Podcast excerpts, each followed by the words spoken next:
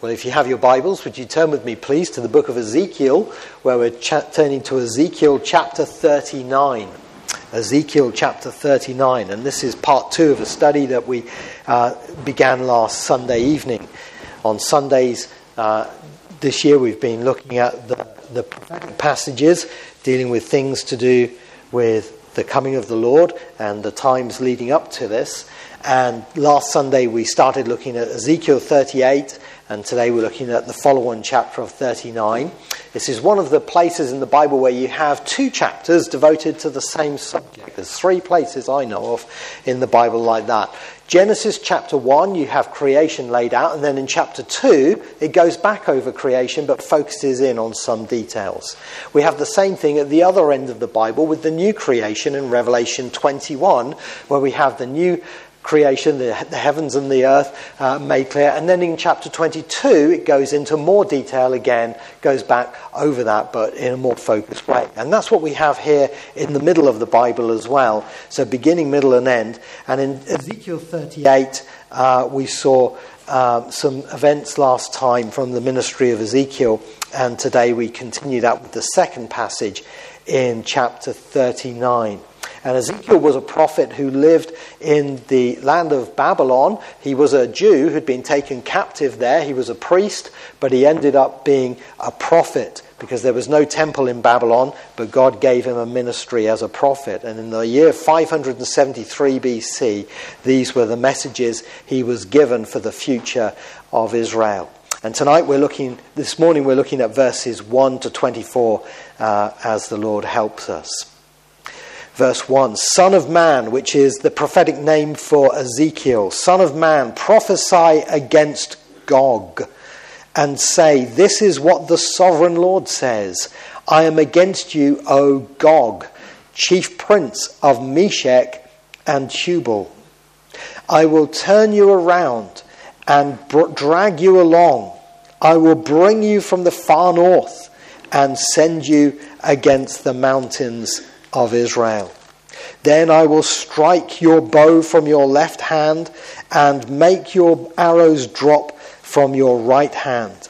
On the mountains of Israel you will fall, you and all your troops and the nations with you. I will give you as food to all kinds of carrion birds and to the wild animals. You will fall in the open field, for I have spoken, declares the sovereign Lord. I will send fire on Magog and on those who live in safety in the coastlands, and they will know that I am the Lord. I will make known my holy name among my people Israel. I will no longer let my holy name be profaned, and the nations will know that I, that I the Lord, am the Holy One in Israel. It is coming. It will surely take place declares the sovereign Lord. This is the day I have spoken of. Then those who live in the towns of Israel will go out and see the weapons for fuel and burn them up. The small and large shields, the bows and arrows, the war clubs and spears. For seven years they will use them for fuel. They will not need to gather wood from the fields or cut it from the forest, because they will use the weapons for fuel, and they will plunder those who plundered them, and loot those who looted them, declares the sovereign Lord. On that day I will give Gog a burial place in Israel, in the valley of those who travel east towards the sea. It will block the way of travelers because Gog and all his hordes will be buried there. So it will be called the Valley of Hamon Gog. For seven months, the house of Israel will be burying them in order to cleanse the dead. All the people of the land will bury them. And the day I am glorified will be a memorable day for them, declares the sovereign Lord. Men will be regularly employed to cleanse the land. Some will go throughout the land, and in addition to them, others will bury those that remain on the ground. At the end of the seven months, they will begin their search. As they go through the land, and one of them sees a human bone, he will set up a marker beside it, until the grave diggers have buried it in the valley of Hamon Gog. Also, a town called Hamona will be there, and so they will cleanse the land. Son of man, this is what the sovereign Lord says Call out to every kind of bird and all the wild animals. Assemble and come together from all around to the sacrifice I am preparing for you, the great sacrifice on the mountains of Israel. There you will eat flesh and drink blood. You will eat the flesh of mighty men and drink the blood of the princes of the earth, as if they were rams and lambs, goats and bulls, all of them fattened animals from Bashan. At the sacrifice I am preparing for you, you will eat fat till you are glutted, and drink blood till you are drunk. At my table you will eat your fill of horses and riders, mighty men and soldiers of every kind, declares the sovereign Lord. I will display my glory among the nations, and all the nations will see the punishment I inflict and the hand I lay upon them. From that day forward, the house of Israel will know that I am the Lord their God. And the nations will know that the people of Israel went into exile for their sin because they were unfaithful to me. So I hid my face from them and handed them over to their enemies, and they all fell by the sword. I dealt with them according to their uncleanness and their offences, and I hid my face from them. Please keep your Bibles open there. Ira Kelman is a, a, Christian from America who is actually a, a converted Jew, um, but he's a, Jewish American, and uh, he has a, preaching ministry as an evangelist, and he has a rather extraordinary testimony. Because back in 1987, he was preaching in a church in Indianapolis one Sunday evening when a thunderstorm started, and he got struck by lightning. The building got struck, and he himself was uh, in the line uh, of the surge uh, from the lightning. He said it was like a hundred cannons going off. Flames jumped off the roof, the place filled up with smoke and the smell of sulfur. And people said later that their ears were ringing for hours and hours. It went down my lapel mic and blasted me on the chest and threw me back. I felt this force catching me, and I didn't get knocked down. I was a little punch drunk to start with, and I just said, I never got hit by lightning before, and went on preaching. It didn't faze me. There was a man in the congregation whose wife had dragged him along to the meeting. He sold surge protection equipment for computers and wrote me a letter later saying I should have been killed. It was just God's protection upon me. I didn't have a mark or a singed nothing, no hearing or memory loss. The only thing was that my heart was beating faster for probably a couple of hours at first. What an amazing testimony. Now, that guy, he was in the line of a storm, and God didn't stop the storm, but God did protect him in it. And that's what uh, is we're going to see here in this chapter of Ezekiel, chapter 39. Uh, I love that story because it seems to illustrate in some small way what happens here in this passage for the nation of Israel. Because in Ezekiel 38 and 39, we have an extraordinary prophecy from Ezekiel's portion which is to do with what we call eschatology, the things of the end. And from chapter 36 through to the end of the book, especially, uh, is the eschatological part of the book, which is looking forward to the end times. And in this passage, Ezekiel describes an invasion of a confederacy of nations coming against Israel, which comes like a storm. If you go back to chapter 38 and verse 9, you'll notice he said it like this. He said, addressing the enemy coming, he said, You and all your troops and the many nations with you will go up, advancing like a storm. You will be like a cloud covering the land. And uh, just as you sometimes might see storm clouds coming towards you in the distance, and if you've seen it with the shadows falling across the hills, if it's a fast moving storm, you get that feeling of something coming towards you. So these nations are going to come down on the land of Israel, and uh, they are going to come advancing like a storm against Israel. And yet, the same power that the Lord Jesus displayed on the Lake of Galilee when he stilled the storm and protected his disciples on that stormy situation, he's going to display in this prophetic battle to come again. And he is going to protect Israel from that storm coming against them. And what makes this such a fascinating study is that this prophecy has obviously never been fulfilled as we look at this today, we will see there's things in here. You, you, there's nothing you can point to that says, "Oh yeah, well that happened in you know in the days of the Maccabees or something like that." This has never been fulfilled, so it's unfulfilled prophecy. It's future fulfillment to come. And what makes it even more interesting is that it seems to involve the nation of Russia. Now, I'm not making that up. Uh, you'll notice in verse 1, it says, Son of man, prophesy against Gog and say, This is what the sovereign Lord says I am against you, O Gog, chief prince of Meshech and Tubal. Now, Gog is, uh, if I put this up here, Gog is the name for the leader, but it's not a literal name. It's a name which just means a great leader. There were kings in the Bible who used this because it had a, uh, it meant the great one or it meant the big one.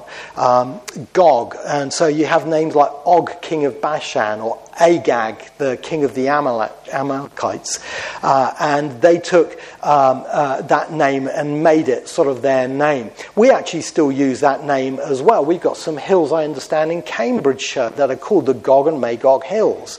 And if you ever watch the Lord Mayor's parade in London, uh, there are two giants in that parade, and they're called Gog and Magog. The name means big one, great one.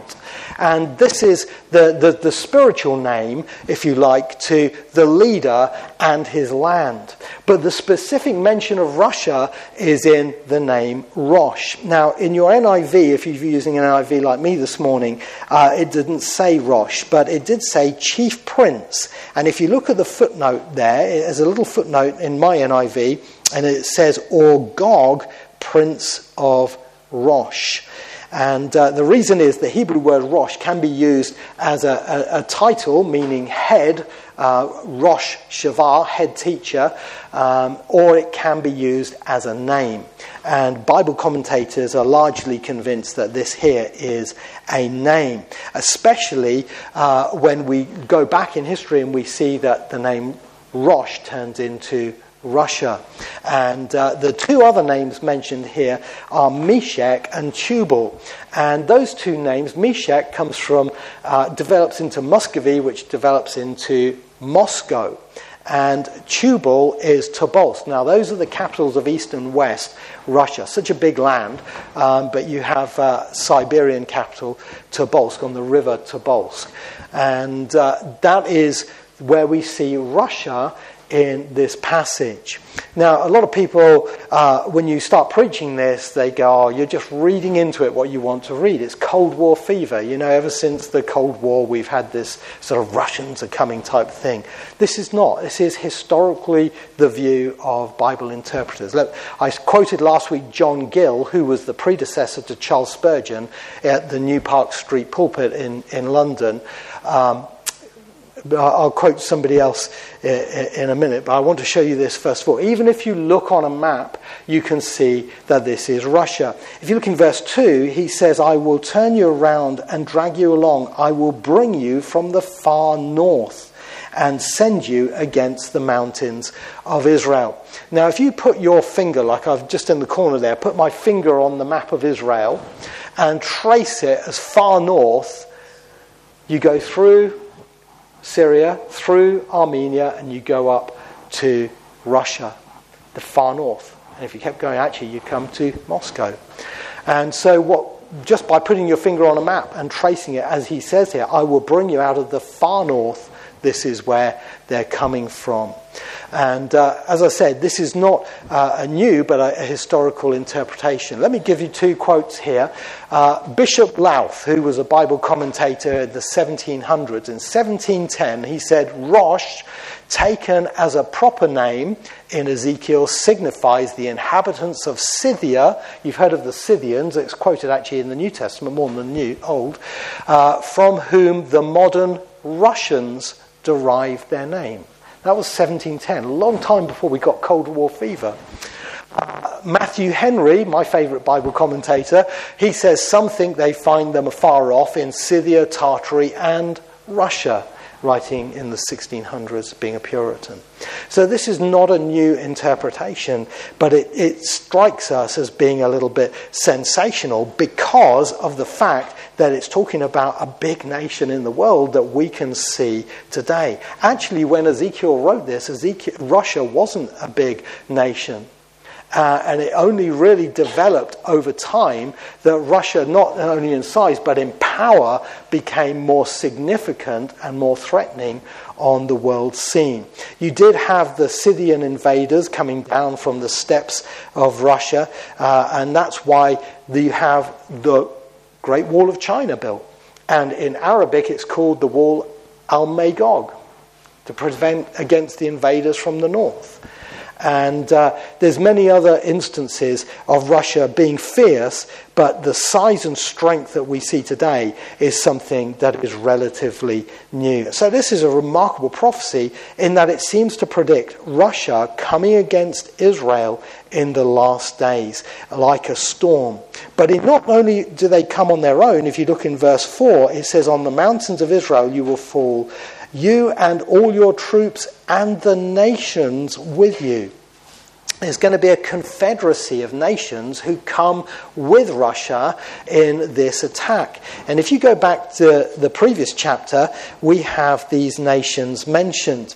In verse 5, he says, Persia, Cush, and Put will be with them, all with shields and helmets, also Gomer with all its troops, and Beth Togarmah from the far north with all its troops, the many nations with you. Now, you say, well, I don't know those nations. They don't exist anymore. Well, they do, but they exist with different names. You see, names change over time, don't they? Uh, we have a place today called St. Petersburg, but it wasn't always called St. Petersburg. It was called Leningrad before that and Petrograd before that. And it's changed its name. And uh, this is what's happened. Well, Persia is Iran. In fact, we have some Persian friends, and uh, they say, We are Persians, we're not Arabs. Don't confuse us. Uh, and they, they still use that name for themselves. Persia is Iran. Cush in the Bible is Ethiopia down to Sudan, Africa. Uh, and Libya is uh, by the name of Put, uh, and the harder one to interpret is Gomer. There's two interpretations for that. Uh, one is that it is Armenia, and you saw Armenia on the map, but in the Ashkenazi Jewish scriptures, it interprets, has a footnote for Germany. The Ashkenazi Jews say it's Germany. Um, and there is a link, actually, even between Germany and the Iranians, the Aryan race, and so on, which is where the name Iran comes from. And Beth Togarmah, the house, Beth is house, Togarmah is Turkey. Now, that's a fascinating uh, alliance of nations coming against Israel in the last days, isn't it? Because we can see how anti Semitic those nations largely are today. Iran has made no secret of her uh, nuclear ambition. And she is the one who is fueling Hamas and Hezbollah and the Houthis and all this and uh, stirring up against Israel. So their part in this is no surprise, but it's amazing, isn't it, that the Bible was ahead of the newspaper and ahead of the world situation in prophesying this confederacy. Cush, Ethiopia, and Sudan. Russia, the great untold story in the news at the moment is the Russian invasion of, of Africa. Wagner troops, now operating under different names, are getting their fingers into Mali and into many other Sudan and many African nations. And uh, I watched a, a video uh, uh, program this week by the Wall Street Journal News in America on, Mar- on, on uh, Wagner Group going into Africa. It's quite alarming. It's quite alarming. But you can see then the power coming up. Germany has always been, of course, um, had a, this historical thing with the Jewish people, especially since World War II. Um, and Turkey today has strangely turned anti Semitic again. Um, uh, the, in recent days, they weren't always. In fact, the, the uh, Turkish and the Jews used to practice military maneuvers together, but in later years, just recently, President Erdogan has become anti Israel. So, what a fascinating thing in light of today's news. And of course, when these nations come against Israel, they're coming from the north and the south. You have this pincer movement on Israel in the middle. Martin Luther used to say Israel is like uh, a, a, little nation caught between the doorway and the hinge, so that when the door closes, it squashes. And this is Africa and Europe closing in on little Israel. And this is what's going to happen in the last days. They're going to come like a storm, and it's going to look like it's going to be the destruction of Israel. But praise God, the Lord is going to deliver them. And it's going to be for the preservation of the nation, for their future salvation, where they turn to the Lord Jesus at the end of the tribulation and are saved. He's not going to let this nation be destroyed prematurely before they've had a time, that time of repentance and come back to Him. So he is going to protect them. And I, I think with all that Russia's doing in the news at the moment, we'd better study this. You know, someone has said the best time to study prophecy is before it happens, you know, and that makes a lot of sense, doesn't it? And this is something that we want to do.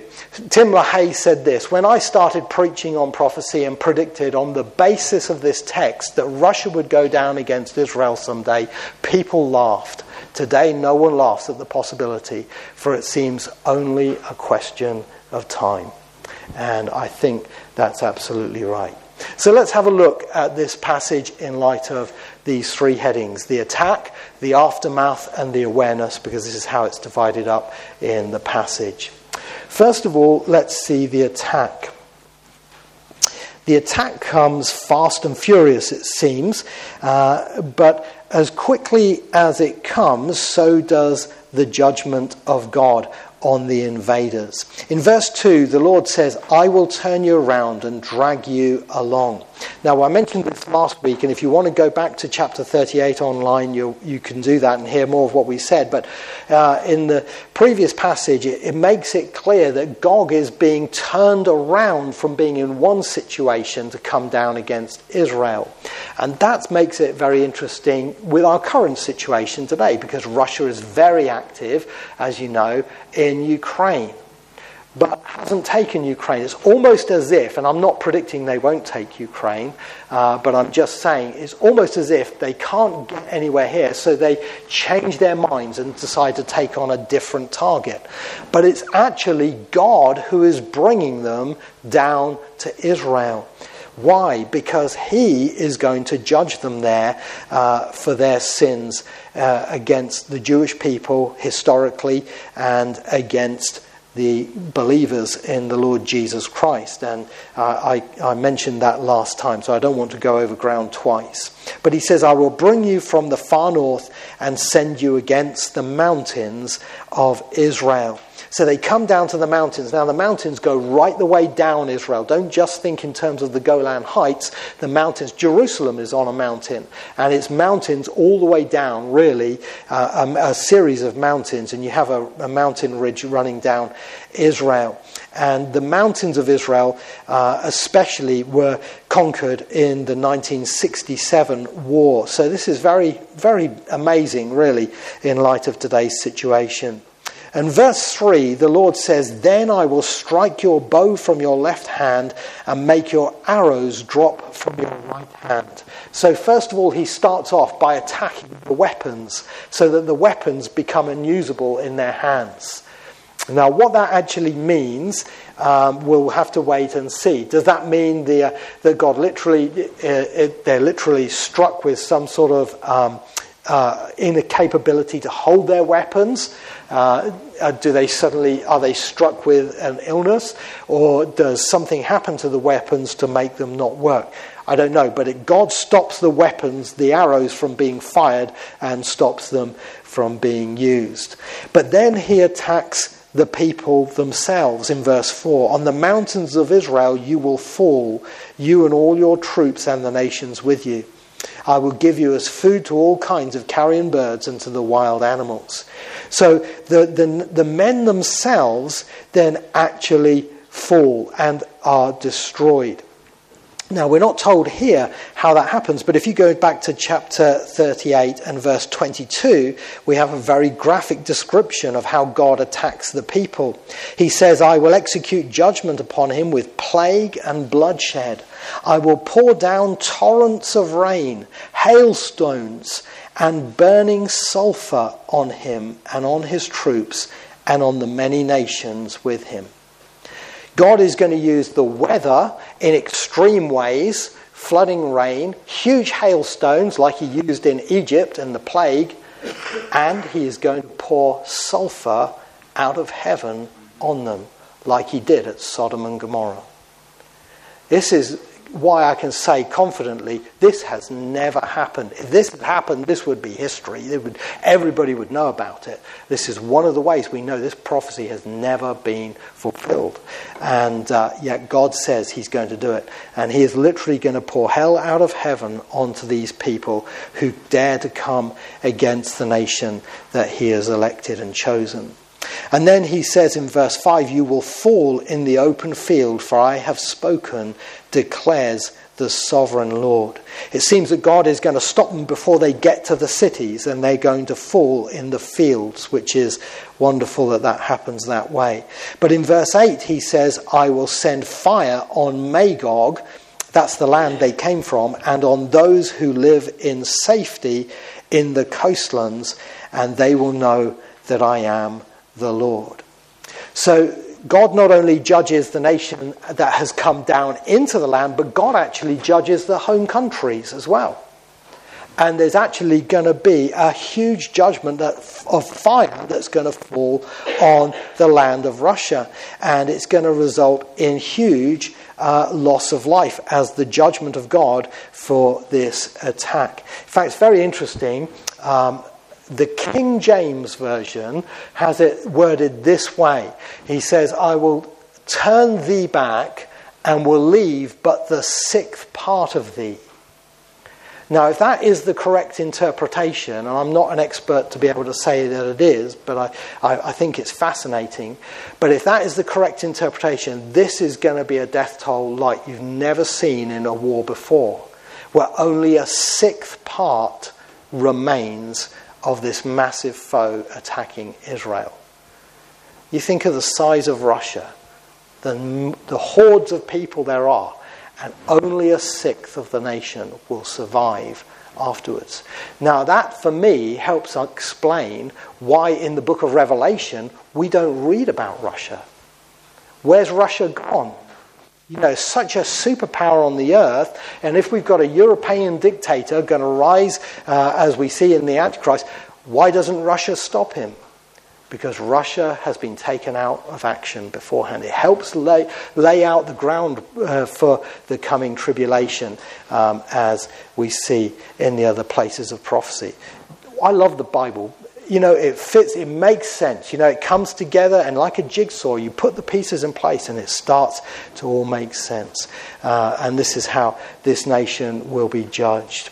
But I, I just want you to take that on board that this attack God is going to deal with and he is going to stop in such a remarkable way uh, with such amazing intervention. And this is going to be God's fulfillment of his prophecy to Israel from Isaiah, where he said in Isaiah 54 17, No weapon formed against you shall prosper or shall prevail. God isn't going to let the nation of Israel be destroyed. They are his people, and they are going to continue until the end. They're the nation the Saviour came from, and they will be preserved by the hand of God on the national scene. Now you say, well, that's great for Israel, but what about me? I've come to church this morning and I've got problems of my own.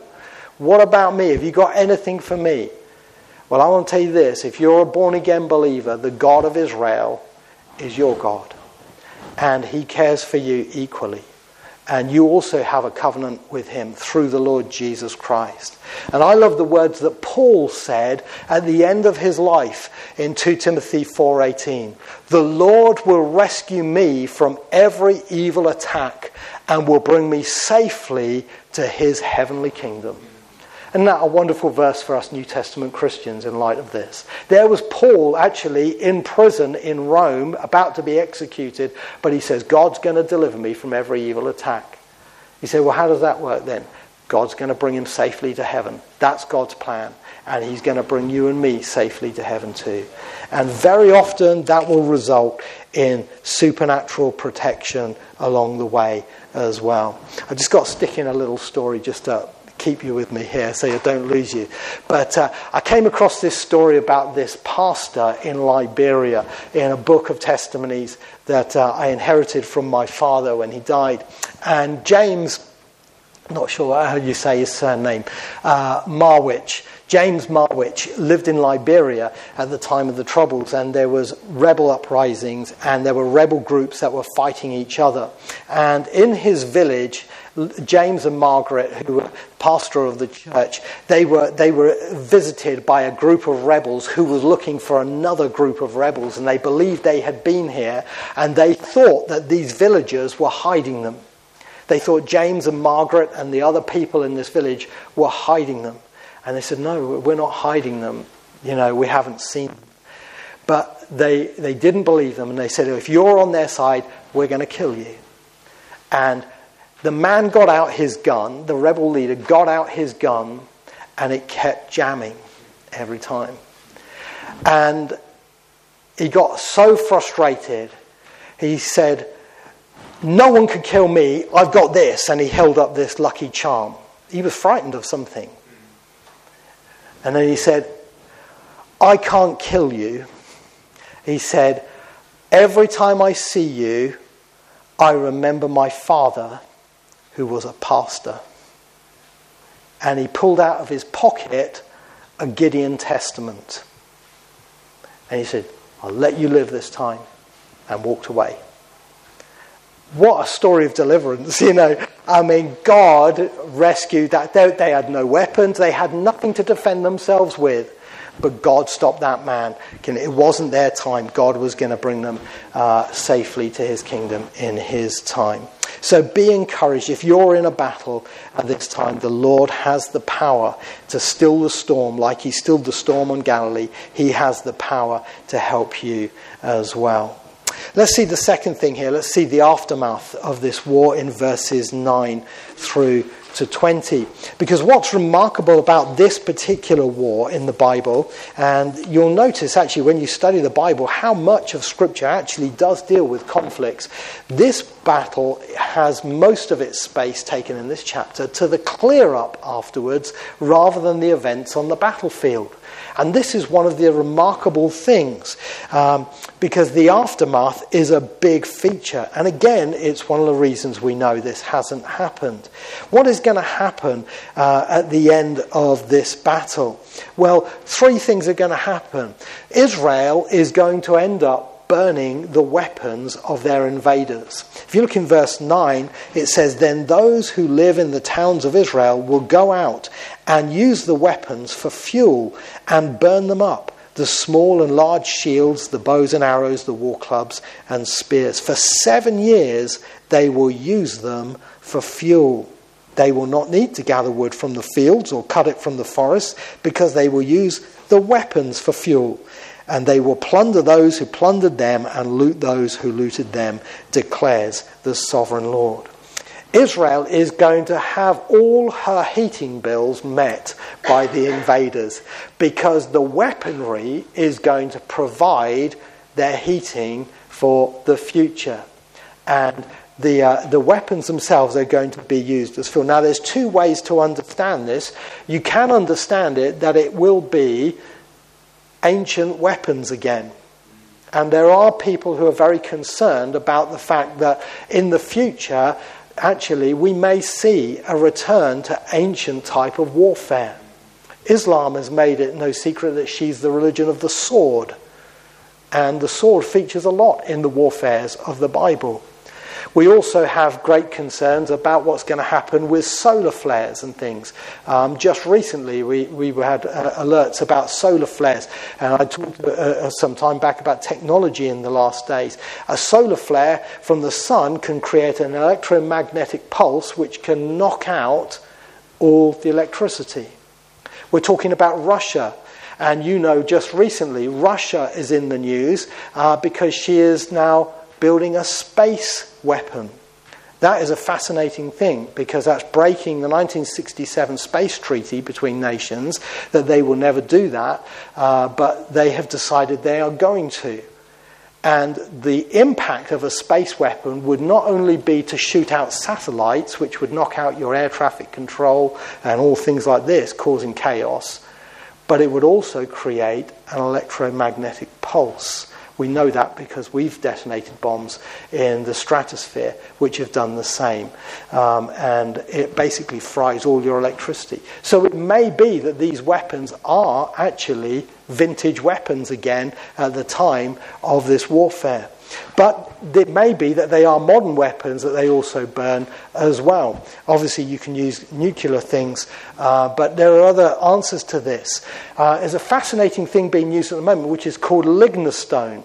I don't know if you've ever heard of this. Lignostone is a Dutch production of wood, which is compressed wood with resin, and it's incredibly strong, and they use it in engineering. They now use it to make cogs for things, and they use it in armaments.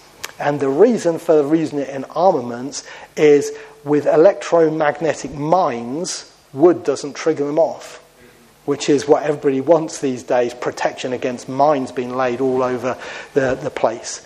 So, uh, lignostone actually burns better than coal. So, if that is what it is, then there's a, a, simple explanation here for this Bible passage in our own day. We'll have to wait and see how it comes to pass. But for seven years, they're going to be using the weapons for fuel. So, God is actually going to pay the bills for the heating and the electricity by these weapons being left behind in their land. Not only that, but they're also in the aftermath, they're going to bury the dead in verses 11 through to 14. And this is a fascinating thing. You don't normally bury your enemies, but they are going to bury their enemies in the land of Israel. And uh, he says in verse 11, On that day I will give Gog a burial place in Israel in the valley of those who travel east towards the sea. It will block the way of travelers because Gog and all his hordes will be buried there, so it will be called the valley of Hamon Gog. So there is going to be uh, burial of all these soldiers who God has killed by his response to their invasion, and they are going to be buried in a, in a new graveyard which isn't in existence yet. Again, another key that this hasn't been fulfilled, but it's going to be on the east side of the Dead Sea at a place called Hamonah, that's the city, Hamon Gog, the burial place of Gog. And uh, it's going to be uh, something that the travelers, meaning the pilgrims coming to Jerusalem for the feast, are going to have to go around because you don't go over dead bodies in Judaism because that is defiling uh, in, in Judaistic law if you read Numbers chapter 19. So they're going to have to go around. But it's interesting because the people are going to be out there burying them for seven months, uh, and it's going to take a long time to search out all the dead people and bury them. In verse 12 through to 16, we're told that they go around, and verse 15 says, As they go through the land and one of them sees a human bone, he will set up a marker beside it until the grave diggers have buried it in the valley of Hamon Gog. Um, and the burial procedure is such if you see someone, you don't touch it. You mark where the body is, but you don't go near it. Now, that is a very interesting thing in light of our modern day because that is the procedure for nuclear, biological, and chemical warfare. You don't touch dead bodies because you could get it yourself. You mark it and leave it to the professionals to come and bury it. And God says He's going to destroy these people with plague, whether that's their own chemicals turned against them by accident, or whether or not God is going to inflict a plague like He did on Egypt. Uh, we'll wait and see. But they're going to follow that same drill. Don't touch it, leave it to the professionals to come and bury it. And they will bury it in this special burial site. The other thing about being where they are is you'll notice they're downwind and they're not going to be, when the wind blows, it's not going to be blowing uh, uh, uh, anything towards their cities. So, what an interesting burial procedure. But they're not only going to, you know, get rid of their enemies, they're going to be, they're going to be gone, gone, gone. And that's what the point of this is. And in verse 15 to 21, we see Israel will also behold a feast that's going to take place.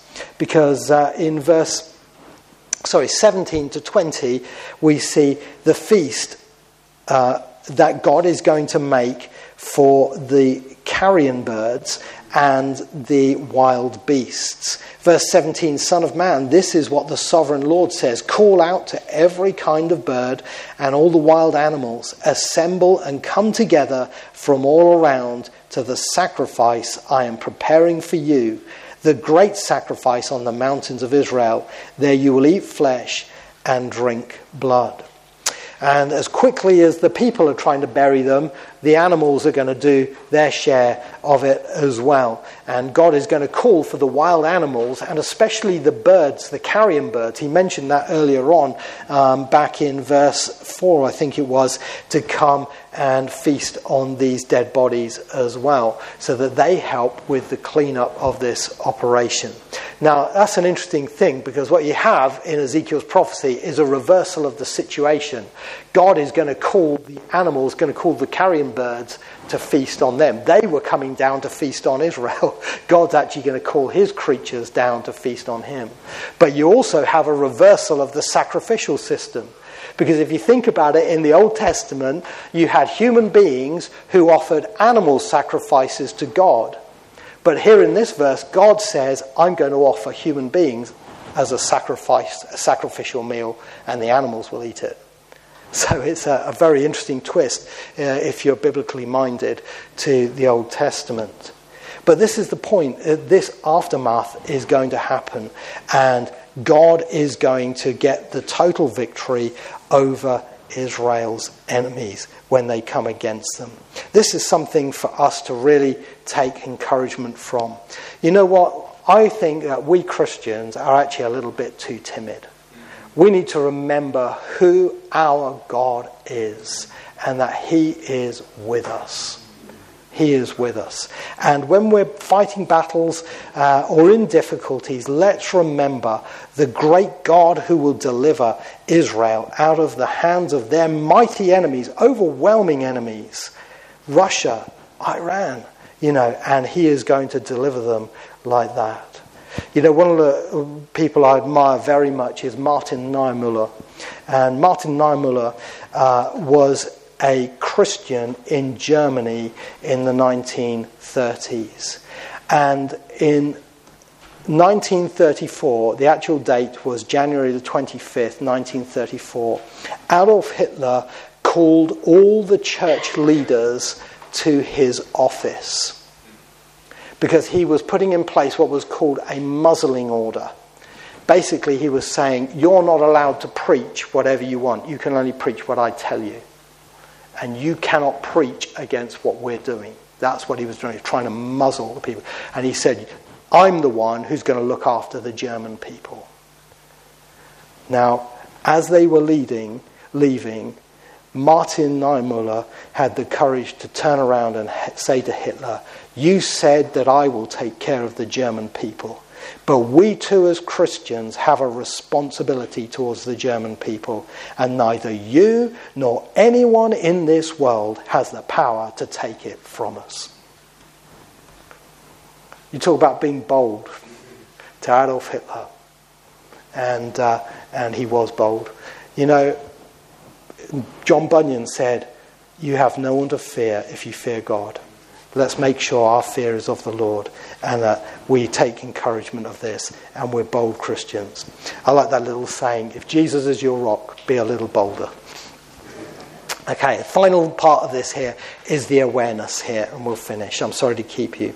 The awareness, because in verse 21, uh, we see that there's an awareness that comes on Israel and the nations. Verse 21, God says, I will display my glory among the nations, and all the nations will see the punishment I inflict and the hand I lay upon them.